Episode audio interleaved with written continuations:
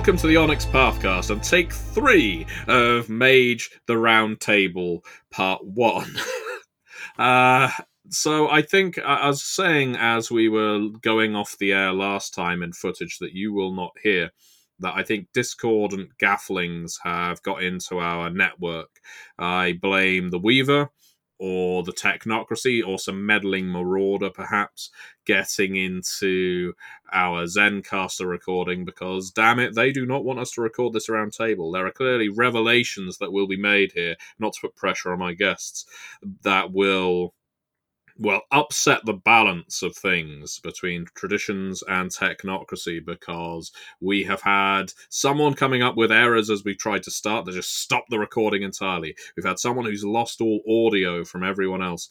And now on take three, well, let's see what can go wrong because if something can, I'm sure it will. Otherwise, yes, this is the Onyx Pathcast, and we are here to talk about Mage the Ascension 20th Anniversary Edition.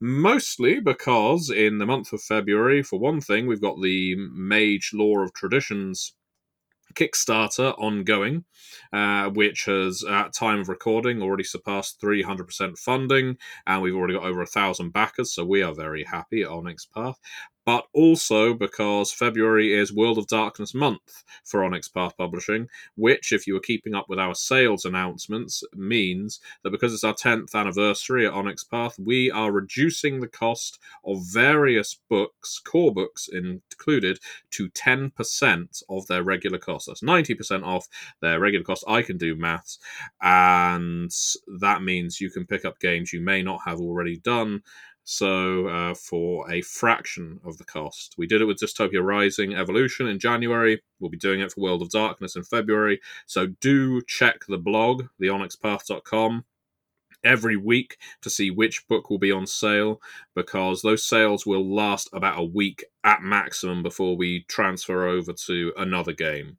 So I'm just getting that in now so that people are aware and hoping that we don't lose this valuable piece of recording in the when when this screws up. So before it screws up, let's talk about the guests who are so patiently waiting in our green room, muted.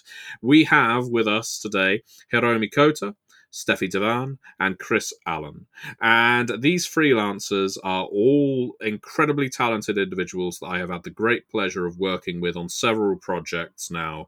And most importantly, for the purposes of this recording, they have all contributed to Mage the Ascension books of various forms and stripes. And so we will be talking about those. We will also be veering onto other subjects, I've no doubt, because there hasn't been an Onyx Pathcast yet where we've stuck to the topic. And I hope and I'm pretty sure this is going to be both informative and entertaining for you, the listeners. If you're into Mage the Ascension or you're just interested in Mage the Ascension, there will be something you can find here that will please you orally, as in in the ear. So, with that said, I'm going to go to my first guest, and we're going to roundtable this. So occasionally, we'll talk over each other. But I'm going to go to my first guest, and one on one who has been afflicted with technocratic plague in the form of Steffi Devan. Steffi, it is lovely to have you here with me today. Hi, I'm the glitch in your perception of reality, Steffi. I'm I'm very happy to be here and to talk about uh, Mage and lore of the traditions, and specifically about for- Forbidden and Forgotten Orders, which is a stretch goal that I'm developing about the Disparate Alliance, which is a bunch of people who don't get along, but they have to work together anyway. So familiar to not this specific group, but in your life, I'm sure you've encountered it. Um, I'm also developing uh, Legend Lore, which is a portal fantasy in which you yourself travel to a D&D type fantasy world and have amazing adventures. Um, I'm also developing Whispers in Darkness for Scion, uh, which is um, Cthulhu without the bullshit that it historically comes with. And I also freelance for other companies like Gallant Games and Angry Hamster Publishing, and I'm developing uh, an adventure path for the latter, for which Fated Soul Souls, which is a game about uh, people who sell their soul to a demon for power and then realize that was a really bad idea. So, Steffi, I mean, before we get into the mage stuff, because obviously we've got other guests to introduce as well. Uh, now, correct me if I'm wrong. Did we start on the exact same book uh, with Onyx Path? I know that uh, our first vampire project was the same book, wasn't it? Um, no, I think I think I started like one book earlier on on the Dark Ages. Call no, it was another one. Um, Were you on? Prom- was was it? I was on? Prometheus. Prometheus second. Uh, Ah, I was yeah, on Prometheus. Yeah. yeah, uh, yeah. That was it because you were on Promethean, I was on Sothis Ascendant for Mummy, and then we were both Yeah. on uh, True Black Hand. Yep. And then we kept running into each other on vampire books. Yes, kept crossing paths, dueling with rapiers, and then parting ways. Yes. Never. Exactly. No, no victor confirmed. So Exactly. yeah, like Harvey Keitel and David Carradine, we will meet again on the battlefield. I definitely hope so. uh, that that's a reference, by the way, to a movie called The Duelists. Listeners, if you haven't watched it, it isn't that great, but it has some wonderful scenes, all lit with natural lighting. See, I'm I'm perfect for tangents, and this is why not having Dixie and Eddie here today is ideal because they can't admonish me. My guests might, but you know they they're only guests; they won't be here in the next episode, so I can live with that. Now, other than Steffi, I am also joined by Chris Allen. Hello, Chris. Hello, hello. I hope you can all hear me. I am the early obstacle to this uh, call happening with my glitches and problems I inflicted on the roundtable. Uh, but uh, here we are now.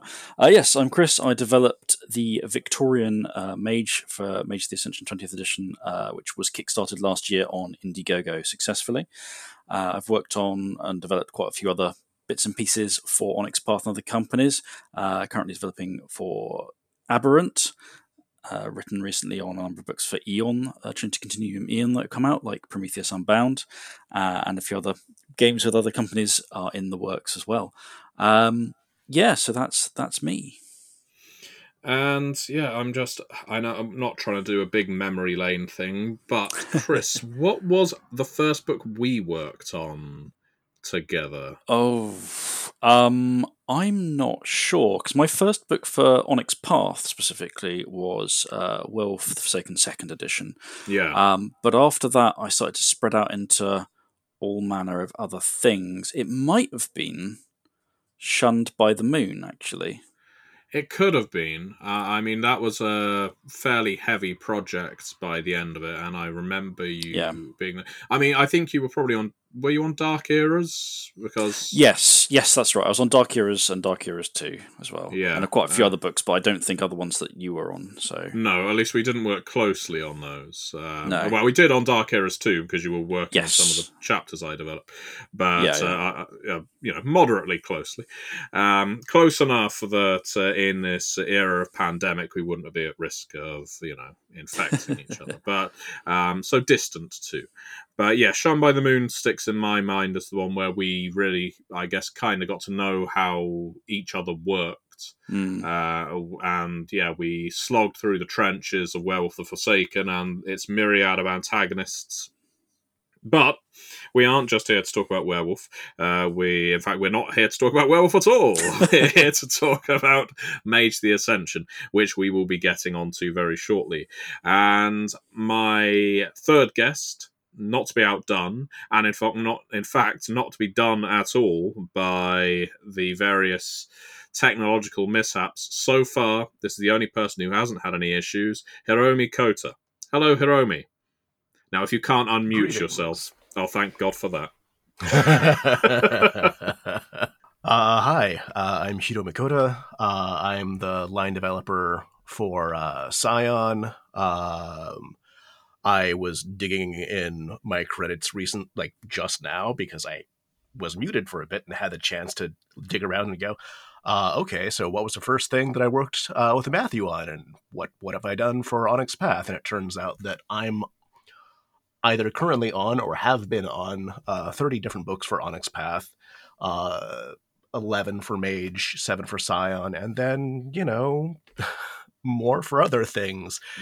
and I didn't think it was that fucking many, but uh, it is. Uh, apparently, the first thing uh, that I worked with uh, Matthew on was uh, Dark Eras 2, uh, although I don't think we saw much of each other on that. Uh, I, I'm Technocracy trying to think. I don't think you were on any of my chapters for Dark Eras 2, were you? Um, no, no. But yes, there was definitely Technocracy Reloaded. And and of course then we had the They Came Froms. Mm-hmm. Hmm. I uh, currently developing, although most of the most of the work is done at this point. Uh, uh, they came from beyond the grave. Tales of depravity. Hmm. I'm sorry, I said that wrong. They came from beyond the grave. Tales of depravity. And there are some depraved tales in there. Maybe we'll get a chance to talk about them a little in this episode. You never know. Uh, we we certainly had some challenges developing that book, and not because of quality of writing, but because uh, hitting the tone of "They Came From" is always the most challenging part of working on "They Came From," uh, especially beyond the grave. I think because it's the one that's the least overtly comedic uh, and farcical and yet you still need to add that possibility of comedy in there. So uh, yeah, it's been a joy to work with Hiromi on those books, and also, uh, what have you recently been developing for Mage the Ascension? I've recently been working or developing uh, Victorian Mage, uh, Bizarre Tales and Unusual Characters, and uh, Victorian Mage, Weird Wonders and Revolutionary Magic. Uh, both of those went to editing uh, either last week or this week, depending on which one we're talking about. Uh, I think Bizarre Tales went to editing on Friday, and then Weird Wonders went on Monday. Yeah, Uh, so that's quite recent. Yeah, and uh, I mean, by all means, uh, Hiromi, and well, in fact, all, all three of you can hate me for the naming conventions that we've used for mage books in the last year or so, because it is sometimes difficult to remember the order of these things. And when I'm pitching them initially, these weird wonders and you know revolutionary magic and forgotten and forbidden and things like that trying to get them all in the right order and remember them can sometimes be a challenge but that's because when I come up with these things and pitch them to Paradox, I don't necessarily think this is the title we will end up with. and then, inevitably, it is. So we kind of got stuck with it. But, you know, eh, I think it I think it's colourful, isn't it? I like the sound of revolutionary magic. I like the titles. I mean, I I'm sure that uh, whoever has to uh, typeset them is going to be upset with you. But like, I I'm fine with it. I I don't have to fit them on the cover or in columns. Yeah, how are they going to fit Weird Wonders and Revolutionary Magic on a front cover? That I hadn't even considered that. Whoops. Okay. Well, let's move on. All right then. Uh, so so opening up to everybody, we're a round table here, so I'm not going to go one by one. Um, we are, of course, here to speak about Mage the Ascension primarily, and I guess the first thing to to ask whoever wants to dive in first is isn't going to be the obvious. I'm not going to ask how did you get into Mage. What I'm going to ask is what is the most difficult thing about working on Mage as a developer, as a writer? What is the most challenging part of that process? To anyone who wants to answer that question, you can unmute yourself. Oh, Steffi, Steffi is up to the plate. Yep. Um, I'd say, and it's both challenging, but also something that I really like about Mage. It's that all these traditions and crafts um, are right. You know, they each have their own worldview of how reality really is, and in order to treat the material respectfully, you have to assume that they are right. Reality does work this way, but so are the other people who have a completely different view. They are also right Hmm. and and um and because if if you if you go into it thinking oh it's really this which means everybody else is wrong then the game doesn't work so you have all these different crafts and traditions and you've got the technocracy and their worldview all of them they are correct even if they are directly opposing each other um, and that's actually one of the things that i like best about mage but it can be um, challenging to put your own conceptions aside and not go, oh my god, these fuckheads have to be wrong. No, they are right. Obviously, some some may just think they're more right than others. I well, I suppose my question then is: Do you, when you play mage or when you write mage, uh, do you take the view that most mages are aware and understand that their peers in other traditions, in other crafts, can alter reality just as easily? That that basically, I may be right but everyone else is right too? Or do you think that it makes more sense to write from the perspective of I'm right and everyone else is wrong?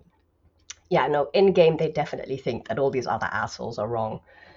Um, because eh, obviously, if, if you're a, a Verbena witch, then you're not going to like the Celestial Chorus. Um, mm. And does that is that the same as thinking their worldview is well morally wrong? Yes, um, but yes, I would say that in character, they probably think that they have the one true, you know, the one they they, they are the one true vision who sees the universe as it really is, and all of these other idiots are wrong. Yeah. Um, but out of character, you have to treat it as nope, they are all right because reality is what we shape it to be in Mage, which means all of them are right. That's a wonderful answer, and uh, so I'm going to direct that same question about challenges to to Chris now. Uh, I and I say this uh, it's a bit of a loaded question because I know M20 Victorian Age went through a lot of uh, iterations mm. before you and uh, Ian A. A. Watson kind of clamped it down and said, "Okay, well, here's where we're going to go." What did you find the largest challenges to be? Well, um, a bit like uh, what Steffi said in terms of something that is a strength to the game as well as a challenge from a developing point of view is uh, something I found, especially with Victorian Mage, positioned as it is at this sort of fulcrum period historically. Um, Mage the Ascension has a lot if not, a lot of everything. It has a lot of characters. It has a lot of history. It has a lot of depth as a setting established over you know the the past couple of decades. And that means that uh, on the plus side, you get a setting that's very rich, uh, that has all these details to really engage uh, fans of the setting and people playing or running it. There's a lot to draw on. Obviously, from a development point of view, that makes it quite complex to make sure everything's nailed down correctly, to make sure that the book is, if you like, correct. It's not making any crazy statements that are just completely out of line with anything else, unless they're specifically things you are intending to do. I was very lucky with Victorian Mage that I had a lot of uh, great writers, a lot of writers really familiar with the setting, so they knew their stuff. Uh, they knew what they were talking about when they were weaving together elements of the overarching uh, story uh, of uh, Mage the Ascension, uh, historically and, and things yet to come. Um, but yeah, keeping sort of keeping everything lined up, uh, keeping all everything straight, uh, so it, it, actually makes some sense within the setting for a book that's such a wide scope as Victorian Mage, something that covers you know the better part of a century of events. That was definitely for me the, the biggest challenge working on on Victorian Mage. Well, I'm going to uh, flip it over and ask. In that case, what would you say is the most rewarding part of working on Victorian Mage? But I suppose flipping the answer around is, is, when it actually all comes together and makes a coherent, you know, end result. When you're trying to interleave all these different threads of the game, the setting, history, um, you always feel very aware that, you know, when it when when it's being put together and everything's up in the air, it looks like a bit of a tangled mess of spaghetti, if you know, metaphorically speaking. Um, so when it then comes together in the final draft into something coherent that, that is portraying a coherent picture of the era and of the various factions of uh, awakened mages acting in that era. That's satisfying at the end to see it, the, the, the complete picture actually resolving into something that makes sense, that has its own depth for for players to draw on and, and for storytellers to draw on, and contributes its own part in the overall puzzle of Mage the Ascension's story, history, uh, and events. Hmm, okay, and uh, so going to the third guest, uh, do you remember the FMV game Seventh Guest? That was uh, an experience, wasn't necessarily a good one, but the third guest in this case, uh, Hiromi. What about you then? Challenges and rewards. Uh, I think for me, the challenges specific to Mage uh, would be sort of managing the historiography of uh, Mage because uh, naturally had uh, several iterations of history, and it because uh, the history is sort of ever expanding and ever re- uh, revising itself. It's impossible to say that any one thing is like the definitive version, uh, unless unless it's the one that you're working on and you're like, clearly I'm right. So Yeah. this is the definitive version.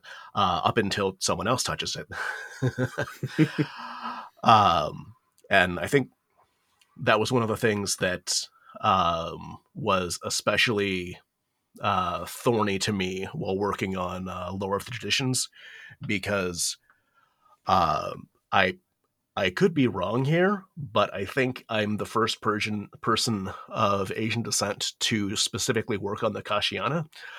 Uh, and I'm certainly the, the first person who noticed that uh, the Chinese that was used was in at least three different Chinese languages, uh, which is uh, challenging. So that that's part of like the big thing that uh, I I worked with uh, for that thing was to just sort of go, okay, well, I should pick one. I'm gonna pick Mandarin uh, using the Pinyin uh, writing system because it's the most widespread and I can cover the most people with it.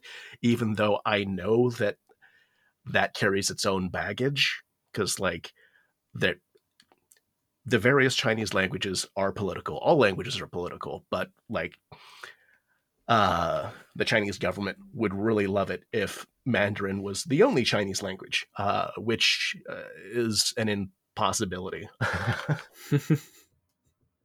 uh, but like for for the purpose of clarity, like something has to happen. Uh, there a choice has to be made, uh, and so that's that's what I ended up doing.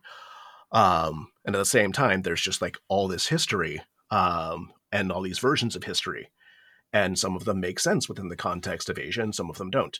Uh, I did a similar thing uh, with the five elemental dragons of the technocracy uh, because they're very weird. uh, and they they had their own historical problems uh, that uh, I addressed in Technocracy Reloaded, and to a lesser extent in Victorian Mage. Uh, Yeah, so, yeah. like those, it, it's always a matter of okay, well, what what canon exists, and how authoritative is that, and can it be improved? Well, it, it's it's an interesting quandary because we look back now on a lot of uh, the original White Wolf's creations of the nineties, and of course we wince. Uh, it, to put it mildly, and that's uh, it can become a popular thing to drub on a company of a time, uh, creating something that, through today's more enlightened lens, we see as offensive, uh, or frankly lazy. And uh, I Oh, think yeah, so and- I, th- I think on occasion that's an absolutely fair take. Um, sometimes, well, more often than not, uh, but also it behooves us to do what we can to improve it or replace it, and not apolo- not necessarily do so in. We don't always have to do so in a way that makes sense within the setting. Sometimes it is enough to just make it better and if there's a fan that is particularly clamoring for the 1993 representation of X, and they say, why isn't this here anymore? Then we can explain it to them. Uh, but we don't have to have it in game make sense why a, uh, well, I guess something like the Kuei-jin uh, in Vampire are a big example of this, or, or, or, or indeed, or the Assamites in Vampire, who of course stuck around for longer, or were around for longer. Why certain terms, terminology, stereotypes, and so on just don't fit in today's games. Um, if if your table particularly wants to use them, then those books where they appeared are still there. And uh, if your group wants to do that and you you've asked them, then all power to them. But we certainly don't have to present it in our work. Uh, and and to be fair, I'm not uh, I'm not meaning to look back at uh, previous editions authors and go, ah, fuck you guys. Yeah, Uh, I'm I'm I'm friends with uh, not a huge number of them, but an amount of them, and they did the best they could with the fact that the internet really didn't exist and libraries had a limited amount of things, uh, and uh, several of those resources were uh, definitely outdated. Uh, it's it's one of the reasons why I changed the transliteration of uh, uh, Hyunryong uh, Sunim, uh, the uh, old uh, Primus uh, for the Akashayana, uh, because that transliteration, uh, that's that system that it was written in in previous editions, it stopped getting used around the 80s, um, which means that whatever source that uh, that writer was drawing from uh, was dated, Mm. uh, and that's not it's not their fault. It's just they did the best they had with the resources available at the time, uh, Yeah. and now we have better resources. Uh, so So, so uh, likewise, what what would you say is the most rewarding part of working on Mage? Uh, I really enjoy uh, the aspect of being able to get inside the head of mages and think about what would they use magic for in the situations that they present themselves in. Hmm. Uh, this generally manifests uh, in my writing or in general with weird wonders and and such. So weird, what? So getting to actually develop weird wonders was tons of fun for me. Uh, at the same time, there's stuff like um, uh, Technocracy Reloaded and um, uh, Rich Bastards uh, Guide to Magic, uh, because I, I get to think, okay, what would a rich bastard do? And most of us have like the general idea, okay, they're they're rich and they're assholes, so they'll do something. But if they're at the absolute pinnacle of wealth and bastard, they would just go ahead and not only create something or have something created for them that enriches them, but actively uh, impoverishes everyone else, which is Mm. where uh, the masterpiece came from, which is uh, a collage made up of basically every most expensive piece of art that you could name. Just the actual originals of those cut up into pieces and arranged into a collage. The whole thing costs billions of dollars uh, just in raw materials. Uh, and it is probably one of the favorite, my most favorite things that I've made for Mage because it is the most rich bastardy thing that you could possibly do, except for the second half of that, which is you have all of this incredibly precious uh, masterpieces of art from around the world. So, what do you do? You use it as a middle product to refine cocaine because why, why not have cocaine that has been purified slash tainted by the world's most expensive pieces of art? Just go ahead and snort. hmm Just go ahead and snort uh, the Mona Lisa. You can you can do it. You're a rich bastard. Uh, I, I mean, I've done things that are much more useful, uh, but that is by far the most flavorful thing that I've introduced to It- Mage. you you can set an entire chronicle around that, especially the theft of something like that. Uh, that you know, you can imagine the mage heist that would be set around a um, uh, well, a theoretical, ostensible work of art such as that. Uh, it brings to mind those sort of gold-plated steaks that get served in some restaurants, uh, that are designed for a specific market, despite the fact uh, u- useless uh, tidbit of information, listeners. The reason uh, silver cutlery uh, is was always a thing in stately homes, despite the fact silver is a less valuable metal than gold, is because gold is one of the is a metal that uh, has a very strong flavor. and it removes the flavor of whatever you're eating on it. So, in other words, if you were to use a gold fork to pierce your piece of meat, you wouldn't be tasting the meat, you'd be tasting the gold. And gold doesn't taste nice. So, when these rich people are putting their gold flakes over ribeye steak, they are just tasting gold flakes and I guess having very colourful poos. Um, but other than that, other than that, uh, one thing uh, I wanted to talk about with Steffi is uh, about the Disparate Alliance because I am a big fan of the Bloodlines. I know you are in Vampire as well. Mm-hmm. We, both of us have actually done a fair amount of work on some interesting Bloodlines for Vampire over the years, and I guess uh, it's a, it's a bit of a broad question, but how do you make a fringe group in a wide setting like Mage as appealing to play or as a focal point of a game uh, without, I guess, losing the flavor of the game? Um, well, because I think in this, being fringe and small is a feature, not a bug. Um, because uh, uh, the, the the crafts obviously they are involved in the Ascension War, though not all of them acknowledge them and not all of them realize it, but they are struggling for survival. And if you're a group of mages, that by default means you are now part of the Ascension War. Um, um, but what I love about them is um, that they that they are small. It's it's not. You don't have this huge council of nine looking down at you like the Disparate Alliance can barely make up their mind on a good day. Um, so you get a lot of freedom on what to do. You get a lot of um, there's a there's a big sense of we have to work together. So when when those assholes in the traditions or the technocracy ask, we are a united front. Mm. And then the moment those people turn away, it's like, oh my god, why am I working with you?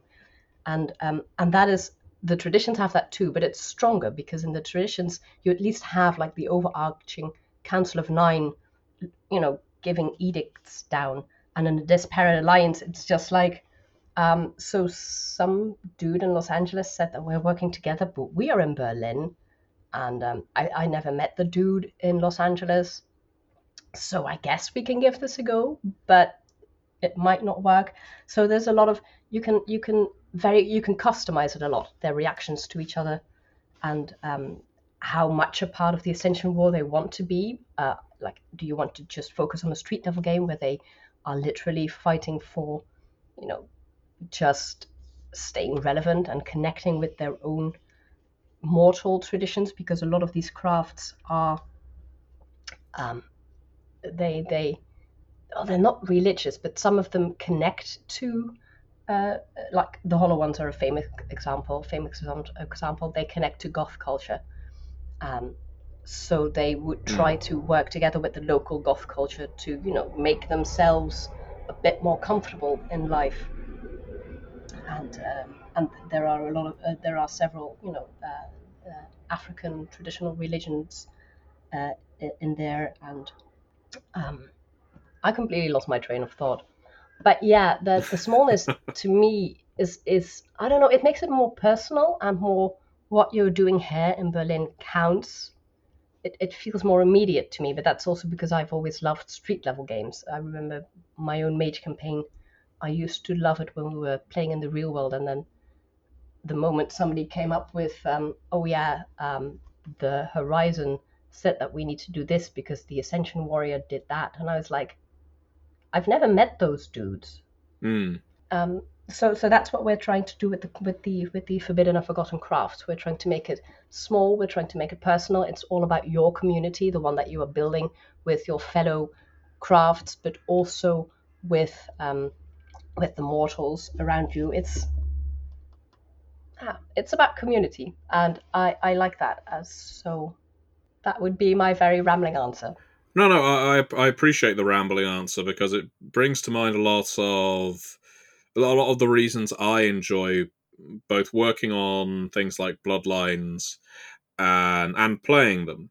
Uh, it's uh, I guess an oft-cited criticism in Facebook groups and whatnot that if you want to play a Solificati, or if you want to play a Kia Seed, or a um, well, who knows what, uh, that you are playing a snowflake character. You're playing a uh, a, a special Twinkie character, and my retort to that is good because as a player, I want to play a character that is interesting, that is special, that stands out, that isn't just joining the ranks shoulder to shoulder with everybody else.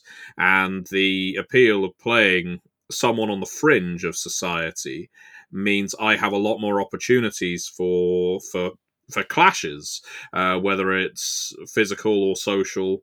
It, it provides challenges to play through and uh, I mean, I've had a look at, of course, the text that's um, that already exists for your book, Steffi, and it's it's already looking fantastic because we have so many of these different voices from so many different cultures, groups that, as you say, wouldn't wouldn't work together if they had a choice.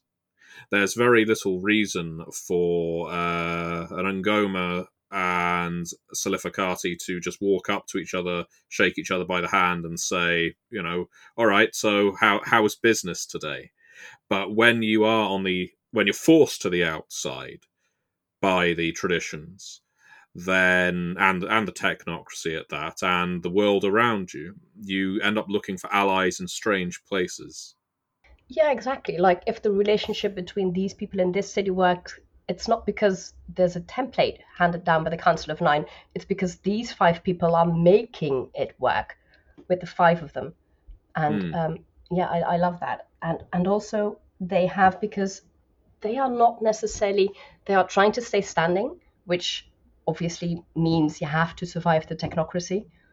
But there isn't the historical antagonism. There is in some craft because the technocracy wiped all of them out, depending on which future fate you're going with. But some of them also genuinely don't like the Council of Nine because they did the same at some point. You know, we were like where where um, where they were like, you're you're, you're all part of uh, the Order of Hermes now. Okay. Um, so so they they have that room to you know they don't like the technocracy but if the five of these people can make it work, maybe they can also make it work with that one technocrat who isn't that bad. Yeah. Okay. Well, so Chris, I've got a bit of an exercise for you now as part of the roundtable. I know you weren't expecting this, were you? Uh, I've got. A, it's going to be a test. Uh, well, I wouldn't say a test. More of a. we'll call it a trial, like Hercules. Oh, um, uh, so obviously you worked on Victorian Mage, hmm. and that's a big old book with a lot hmm. of uh, a lot of plot threads in. But one of the most common complaints I hear about these big games like the World of Darkness ones is how do I access it? Uh, mm. What? How do I get into a, a historical setting about which I may know little? How about that for a structured sentence? And how do I get into a game with such a hefty meta plot? You've got two very heavy elements there that could prove daunting to the casual role player if there, such a thing exists. So, how do you appeal to to someone who wants to get into Mage with the book you co-developed? Yeah, so you're right on the on the one hand that there's a lot, and therefore um, choosing, trying to figure out which end of the pool is the shallow end to dip your toes in in the first place, and which end is the one filled with sharks is, is a bit you know challenging to start off with. But I think my my general advice for a lot of those kind of situations, which also applies to other games set in um, real world derived settings, uh, is really start with something familiar. Um, you know, uh, I, obviously I can't speak for someone who's literally lived under a rock for their whole life and has no exposure to popular culture. But for a lot of us, for example, we're going to have uh, pop culture representations for for the areas we've lived in for most of our lives, uh, relating to the era of the Victorian age. You know, so in the UK, there's a lot of stuff about uh, Victorian era elements. Um, I think the same is probably true in the US. Um, uh, where obviously a lot of players can come from, but the but more worldwide, you know, I think more and more, especially, uh, we see more and more communities and cultures being willing to create to say tell their own stories about their experiences in the era, especially with colonialism and imperialism as it was. So the starting point for me really is, is going to be it's going to vary from group to group into the specifics, but it is start with what you're familiar with um, from your communities uh, and the culture you're exposed to and, and, the pop culture you're exposed to. Um, there's nothing wrong in a game in a book that literally spans the world. There is nothing wrong with saying, "Oh, you know, we live in the UK, so we're going to set our our game in a kind of in Victorian England." It's you're not missing anything inherently by doing that. Um, so by starting your game, by starting your ideas in somewhere familiar, you then can expand out as you feel comfortable doing so, and as a game may take it take you in different directions and twists and turns. Um, so yeah, start start from somewhere that is familiar. I think is the, the important step, rather than there being a very specific game element to hook off. If you know what I mean.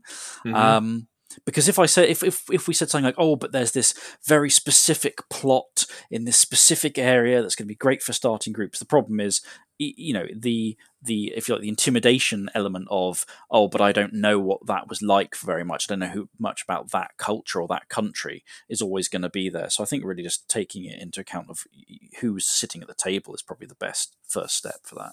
Okay okay i, I think that's sound advice. And i'm going to flip the trial to hiromi because on the other side of that because i think you raised a very valuable point there Chris, about um, sticking to the familiar, let's talk about some of the things that Hiromi dealt with in uh, Weird Wonders and Revolutionary Magic, because Revolutionary Magic takes you to various parts of the world. And so, my question to you, Hiromi, as well as talking a little about what is in that book, is how do you and in fact i'll provide a little more context there are some fantastic games out there. Uh, Shi, Coyote, and Crow.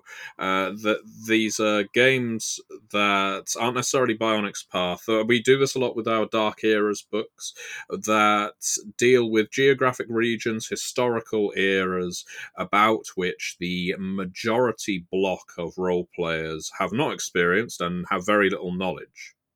So, how do you present that information?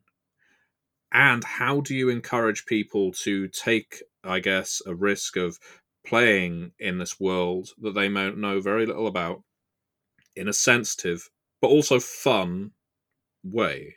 It's a big question uh, that i'm aiming at you mostly because of the revolutionary magic so good luck with the answer.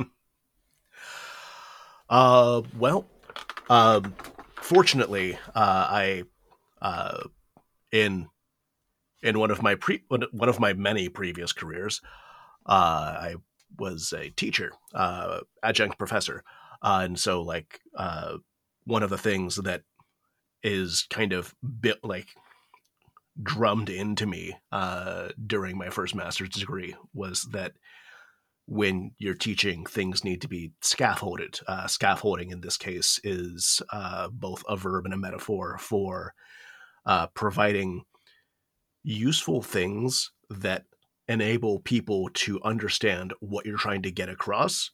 And this this works particularly in teaching because you're always trying to teach people uh, new concepts because that's that that's how education works.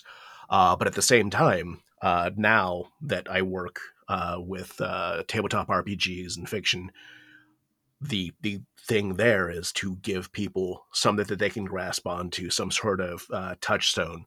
And so one of the things there with uh, revolutions, um, as well as uh, bizarre tales, um, was to go okay. So this is a specific setting. This is uh, someplace that you're not particularly familiar with, and that's okay. Uh, here's a quick rundown of things that are happening in there, which both contextualize the major changes that are occurring in this area because it's it's revolutions. It's it's all about uh, giant social changes and upheaval. So it contextualizes what's going on, uh, and then zooms in a bit to give you some specific uh, events that are happening and what you as a player group can do in that uh, in that uh, particular uh, social change. And you don't have to do it. You can take uh, what uh, we wrote and use it as a jumping off point. You can decide well we don't want to participate in the uh, Satsuma rebellion. We we want to do something uh, over here, or uh, why am I blanking on? Why am I? Oh, wait. Now I know I am blanking on things because I have like uh, over a hundred plot seeds uh, between the two books. um, but like that's that's kind of my uh, go-to answer, but both uh, externally, providing it to you right now through my voice, as well as uh, what I do with my work. It's this.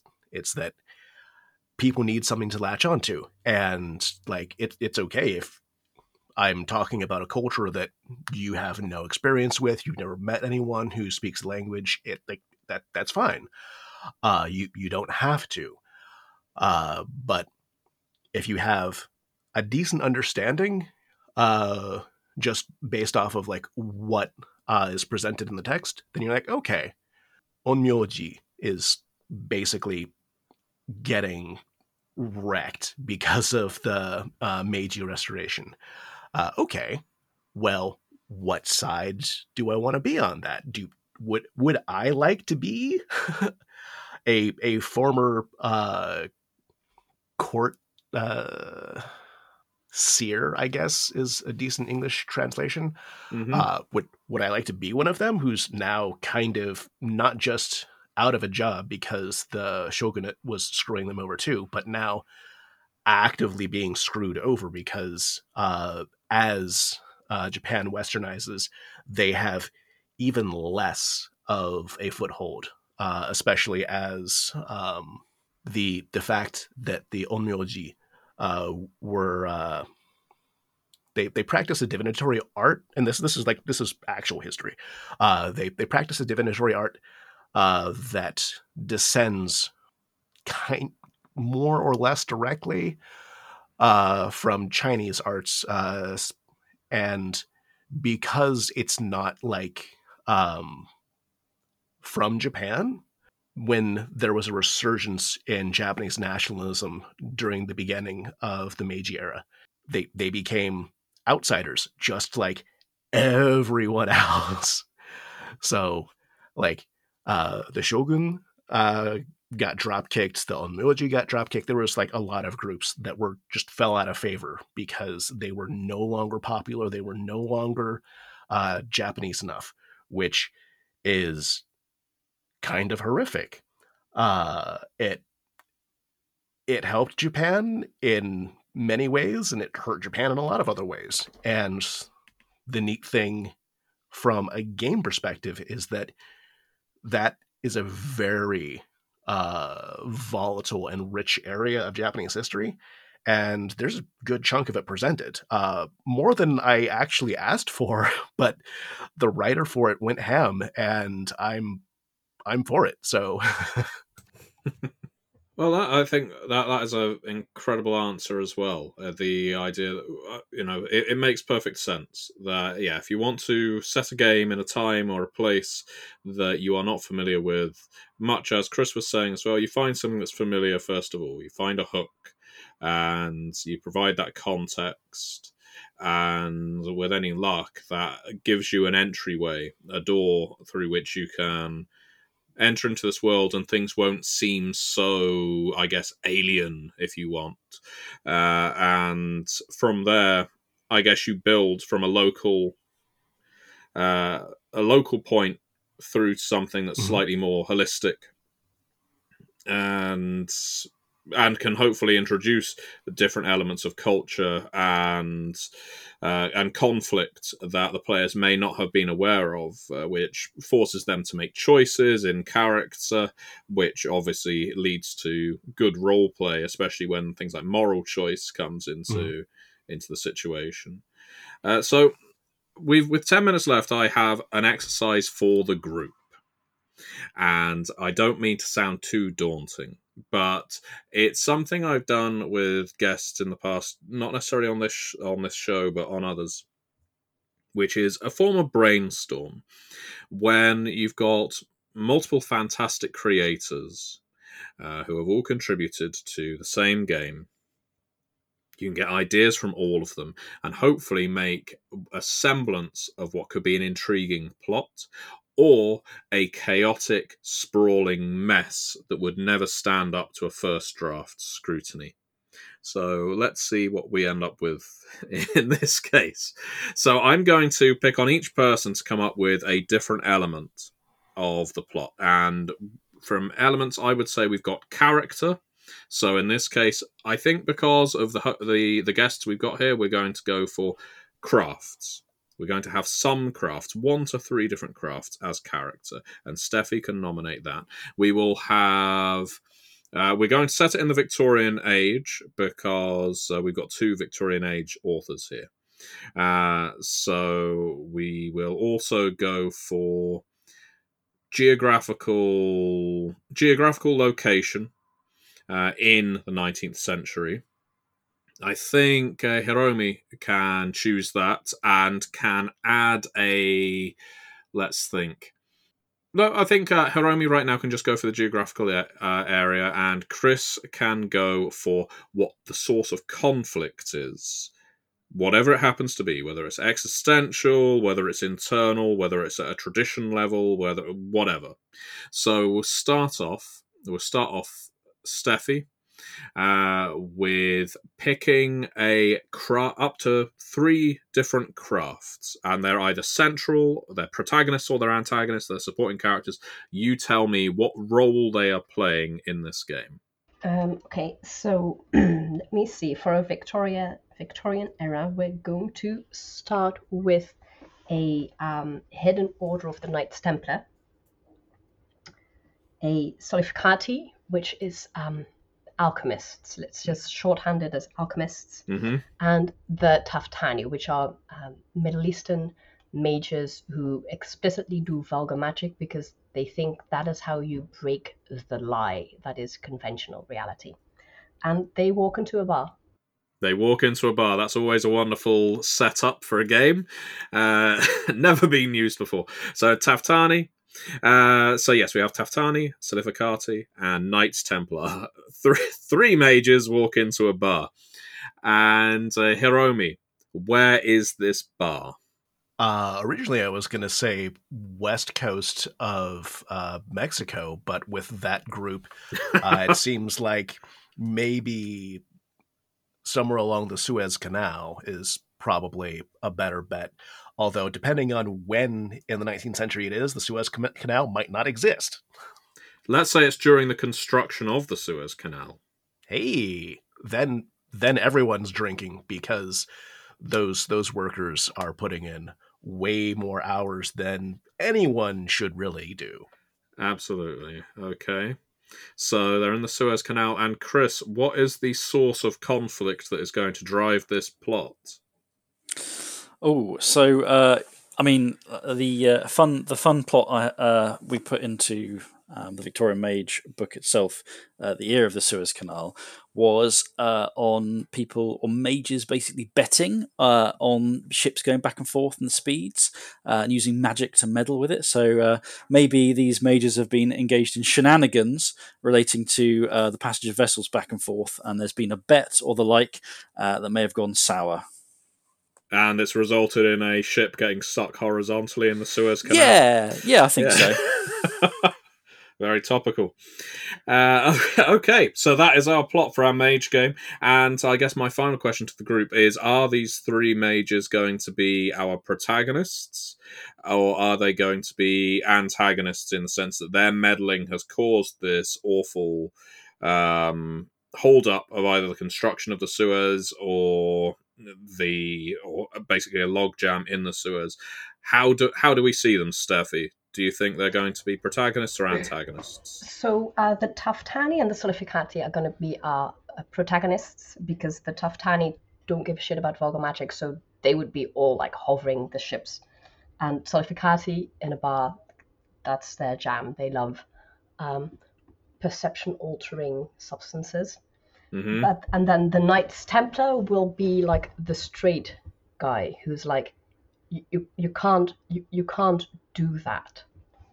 um, so he could he could be either the NPC or an antagonist or the protagonist who is trying to get these two, you know, flamboyant mages to tone it down. All right then. Okay, well that means we've got a scenario. If anyone listening wants to create that for the Storytellers Vault, uh, do let us know and provide us with the credit. Uh, mostly uh, these three. Uh, you can leave me off.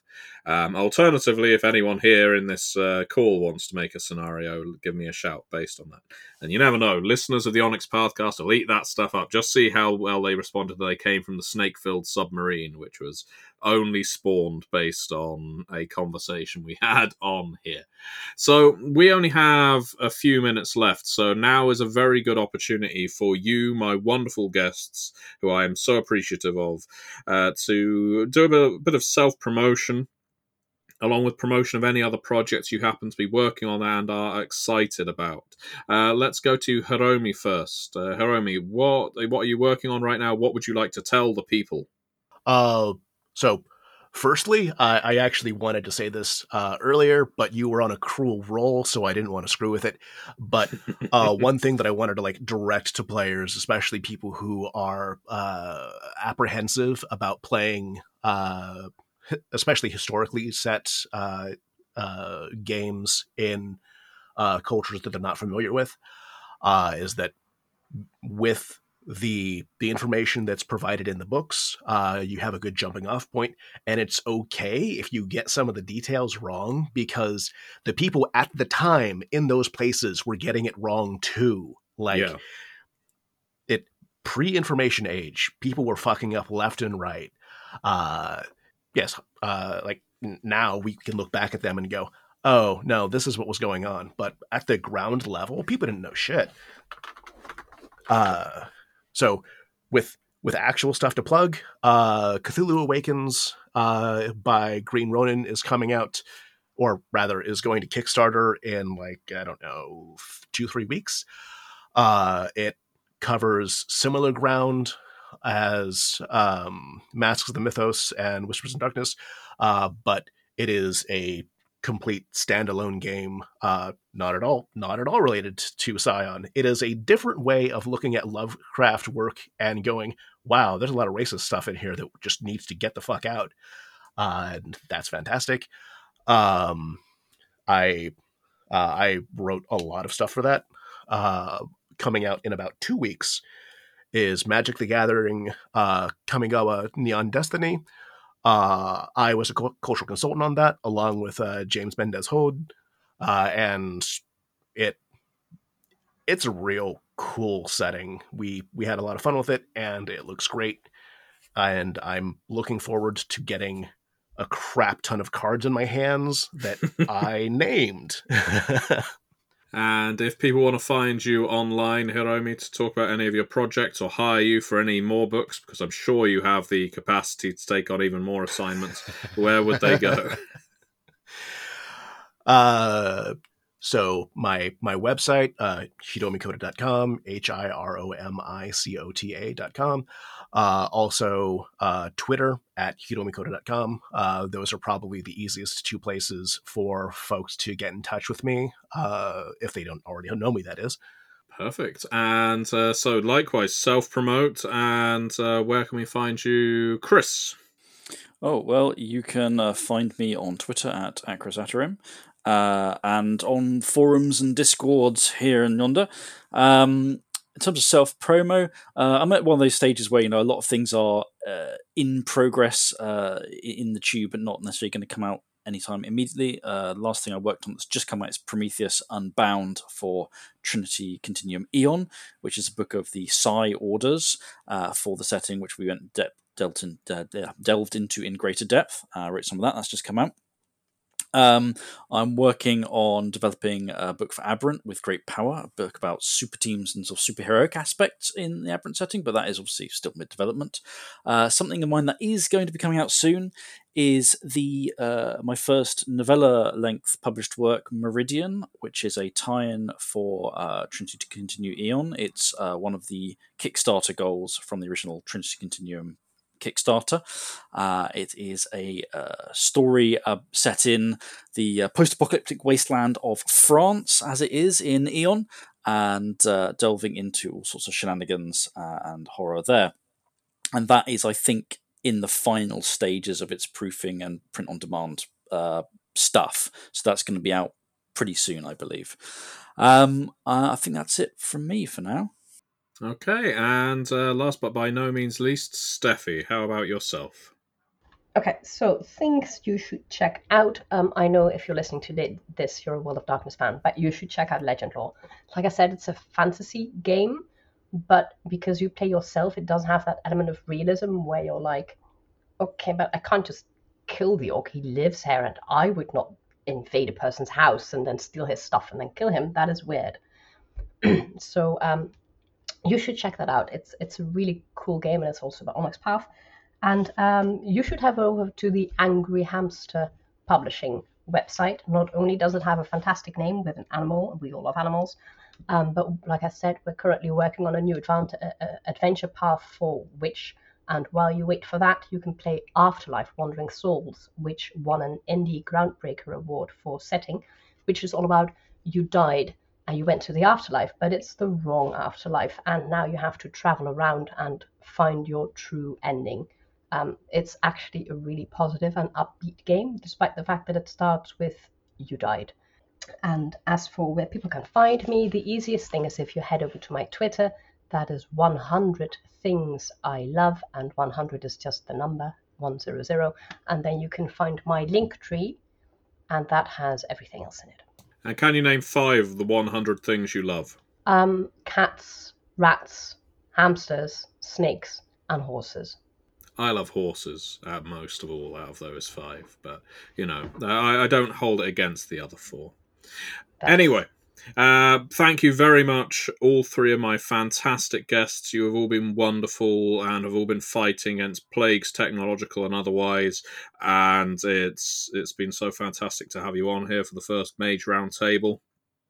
Anyone who's looking for me online can find me on MatthewDawkins.com, on Twitter at DawkinsMP, on the Onyx Path Discord. Just look for Matthew Dawkins ask us about Mage the Ascension on there. Most of us dip into Discord pretty regularly, and we do have a Mage the Ascension dedicated channel. If you haven't backed Lore of the Traditions yet on Kickstarter, please do so. The more backing we get, the more stretch goals we will unlock. And all in all, thank you very much for listening. Many worlds, one Pathcast.